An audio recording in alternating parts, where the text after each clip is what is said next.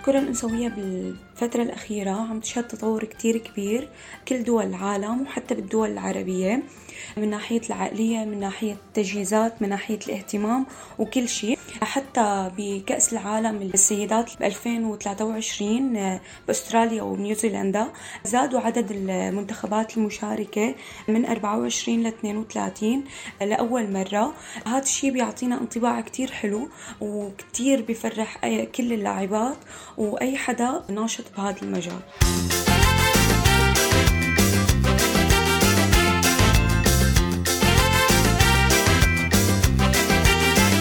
لأول مرة بطولة كأس العالم للسيدات. والصوت الذي استمعتم إليه هو صوت ديما عويل ناشطة إنسانية بالكرة النسائية. وحلقة اليوم من بودكاست في عشرين دقيقة ستكون عن بطولة كأس العالم للبنات. أهلا بكم معكم براء صليبي. صحيح أن بطولة كأس العالم لن تشارك فيها فرق عربية، لكن أيضا سنتحدث عن الفرق العربية وسيكون معنا ضيفات وضيوف من نواد مختلفة وسنتحدث أيضا عن التحديات التي واجهت وتواجه اللاعبات في هذه اللعبة حول العالم. فلنبدأ مع كأس العالم للسيدات. أكد الاتحاد الدولي لكرة القدم الفيفا أن كأس العالم للسيدات 2023 التي تقام في أستراليا ونيوزيلندا ستنطلق في 20 يوليو تموز وتستمر حتى 20 أغسطس آب. كما قال الفيفا إن ملحق التصفيات الذي يحدد آخر ثلاث بطاقات مؤهلة لكأس العالم سيقام في الفترة من السابع عشر إلى الثالث والعشرين من فبراير شباط من العام نفسه. وأعلن أن استاد إيدنبارك في مدينة أوكلاند النيوزيلندية سيستضيف المباراة الافتتاحية لكأس العالم 2023 بينما ستستضيف مدينة سيدني الأسترالية المباراة النهائية من البطولة. ومن المقرر أن تستضيف تسع مدن في أستراليا ونيوزيلندا البطولة وهي مدن بريسبن وملبورن وأديليد وبيرث في أستراليا ودنيدن. وهاملتون وويلينغتون في نيوزيلندا وذلك على عشرة ملاعب مختلفة. وتستضيف كل من أستراليا ونيوزيلندا مباراة واحدة في الدوري قبل النهائي. للمرة الأولى كما ذكرت ديما سيشارك في البطولة 32 منتخبا بعد أن كانت مقتصرة على 24 منتخبا أي نفس عدد المنتخبات التي تشكل بطولة الرجال حاليا. وقاد جياني إنفانتينو رئيس فيفا شخصيا قاد حملة لزيادة عدد الفرق المنافسة في كأس العالم للسيدات إلى 32 اعتبارا من نسخة 2023 أما الجدول الكامل للمباريات سيتم الإعلان عنه في وقت لاحق من العام الحالي والولايات المتحدة بطلة العالم أربع مرات هي حاملة اللقب. ماريس باين وزيرة المرأة الأسترالية قالت في بيان إن بطولة كأس العالم ستعزز سمعتهم القوية بالفعل كبلد رائدة في رياضة المرأة وأضافت بأنها ستكون منصة لإلهام الفتيات عبر أستراليا وسيتعلمن أنه من الشجاعة والتركيز والعزيمة بإمكانهن الوصول لأي هدف في الرياضة أو الحياة. وزير الرياضة الأسترالي ريتشارد كولبيك قال إن استضافة كأس العالم ستعرض تحسين السلوكيات تجاه المساواة بين الجنسين في الرياضة وتعزز سمعة أستراليا كرائدة عالمية في الترويج لرياضات السيدات وكمضيف رئيسي للأحداث الرياضية الدولية. وقالت جوهانا وود رئيسة الاتحاد النيوزيلندي لكرة القدم إن إرث كأس العالم للسيدات 2023 سيبدأ الآن وسيستمر في ترك انطباع دائم على رياضة السيدات عبر الدولتين ومنطقة آسيا والمحيط الهادئ. يذكر أن الاتحاد الدولي لكرة القدم فيفا كان قد منح أستراليا ونيوزيلندا حق استضافة كأس العالم للسيدات 2023 بعد تصويت لمجلس فيفا وتفوق العرض المشترك على عرض كولومبيا لاستضافة تلك البطولة. وكانت اليابان سحبت عرضها لاستضافة البطولة وقررت مساندة عرض أستراليا ونيوزيلندا. وصنف فيفا عرض أستراليا ونيوزيلندا المشترك على أنه الأفضل لاستضافة البطولة وجاءت اليابان في المركز الثاني. وقال في وقتها رئيس الاتحاد الأسترالي لكرة القدم كريس نيكو ستكون نسخة 2023 في أستراليا ونيوزيلندا رائدة في أكثر من جانب. فهي أول كأس عالم مشتركة بين اتحادين وأول بطولة للسيدات في منطقة آسيا والمحيط الهادي وستطلق إمكانات هائلة للنمو في كرة القدم النسائية في المنطقة. وكان هناك توقعات بأن يأتي التصويت متقاربا مع مساندة ممثلي دول الاتحاد الأوروبي يويفا لعرض كولومبيا. لكن في النهاية كان الفارق كبيرا جدا. حيث حصلت أستراليا ونيوزيلندا على 22 صوتا مقابل 13 صوتا لكولومبيا وحطمت بطولة 2019 في فرنسا الأرقام القياسية في المشاهدة الجماهيرية عبر شاشات التلفزيون وتعتبر النسخة الأبرز حتى الآن.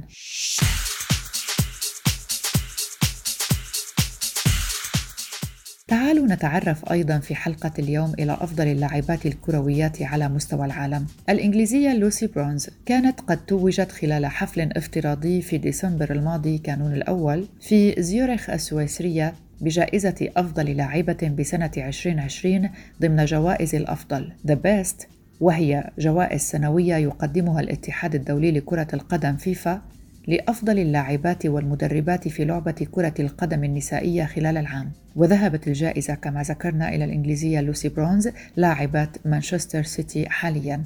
وذلك بعد فوزها بدوري أبطال أوروبا للسيدات مع ليون الفرنسي في الموسم الماضي بالإضافة إلى فوزها بالدوري الفرنسي وكأس فرنسا. وفازت لوسي بالجائزة بعد تفوقها بالتصويت النهائي في منافسة مع قائدة فريقها السابق الفرنسية ويندي رينار والدنماركية بيرنيل هاردر لاعبة نادي تشيلسي وهدافة الدوري الألماني والفائزة باللقب مع فولفسبورغ. جائزة أفضل حارسة مرمى في العالم فيفا 2020 حصدتها الفرنسية سارة بوحدي حارسة نادي ليون بعد أن انحصرت المنافسة على هذا اللقب مع اللاعبة التشيلية كريستين إندلير حارسة مرمى فريق باريس سان جيرمان الفرنسي. واللاعبة الأمريكية أليسا نيهير حارسة مرمى فريق شيكاغو ريد ستارز. وفازت الهولندية سارينا ويغمان مدربة منتخب هولندا للسيدات بجائزة أفضل مدرب في فريق السيدات في العالم للعام 2020 لتتفوق على كل من الإنجليزية إيما هايس مدربة فريق نادي تشيلسي للسيدات والفرنسي جان لوك فيسر مدرب فريق نادي ليون للسيدات. أما التشكيل المثالي للفيفا 2020 نساء كان على الشكل التالي حراسة المرمى أندلر. خط الدفاع لوسي برونز رينارد برايت خط الوسط هيث بوكيت باربرا رابينو وخط الهجوم كاسكارينو ميديما وهاردر أما كرة القدم النسائية العربية فهي غائبة دوما عن نهائيات كأس العالم على الرغم من وجود عشرات الفرق النسائية لكرة القدم من المشرق العربي إلى مغربه. لكنها عجزت حتى الآن عن بلوغ المونديال منذ انطلاق أول دورة لكأس العالم في العام 1991 واقتصرت مشاركتها على المنافسات القارية سوى كأس الأمم الأفريقية من خلال أربعة منتخبات وهي الجزائر، تونس، مصر والمغرب فيما كانت الأردن المنتخب العربي الوحيد الذي مثل العرب في كأس أمم آسيا للسيدات في 2014 تعالوا نتعرف الآن إلى اللاعبة التونسية أسماء الأطرش من الجمعية الرياضية النسائية في مدنين في تونس. أنا أسماء الأطرش لاعبة كرة قدم الجمعية النسائية بمدنين آه، مدينة مدنين تقع بجنوب البلاد التونسية. تأسست الجمعية سنة 1 فيفري 2005 بفرعيها كرة القدم واليد. أشغل خطة متوسط ميدان هجومي وقائدة الفريق انضممت إلى الجمعية سنة 2009 هذه اللعبة التي كنت أرغب في ممارستها منذ الصغر والتي هي ليست حكرا على الذكور فقط ولا تقلل من أنوثة المرأة كما يزعم البعض فالرياضة هي للجميع. ولا توجد لعبة للذكور وأخرى للإناث.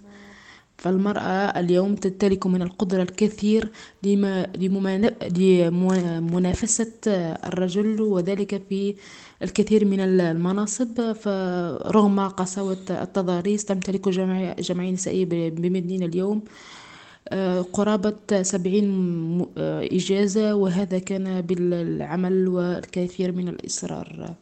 تحية لكم جميعا وشكرا لكم. أيضا سنتعرف إلى سليم سالمي مسؤول بالجمعية الرياضية النسائية في مدنين فرع كرة القدم النسائية.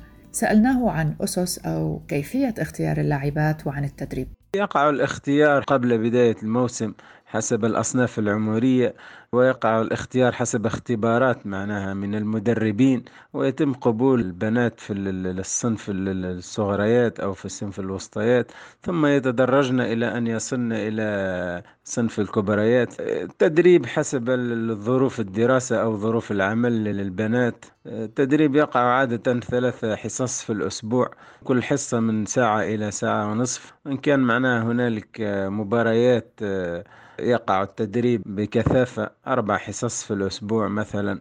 وإن لم يكن هنالك مباريات معناها ينقص النسق إلى زوز حصص تدريبية في الأسبوع. سألنا ضيفنا سالمي أيضا عن البطولة التي تنظم في تونس. عادة البطولة تكون حسب الفرق الموجودة. هنالك قسم واحد هو القسم الوطني ينقسم حسب المناطق جغرافيا معناها القسم الوطني للشمال والقسم الوطني للجنوب. ثم تقع معنا يصعد فريقين من الجنوب وفريقين من الشمال وتقع معناها دورة. الأول في القسم الوطني للجنوب يقوم بمباريات مباشرة مع الثاني في القسم الوطني للشمال. كل قسم فيه ستة فرق يلعب معناها على البطولة والفريق الثالث والرابع يلعب على كأس الرابطة والفريق الخامس والسادس يلعب على كأس المرأة. الكأس هذه السنة ما ثماش معناها كأس نظرا لظروف الكورونا. شكرا لمستمعي راديو الآن.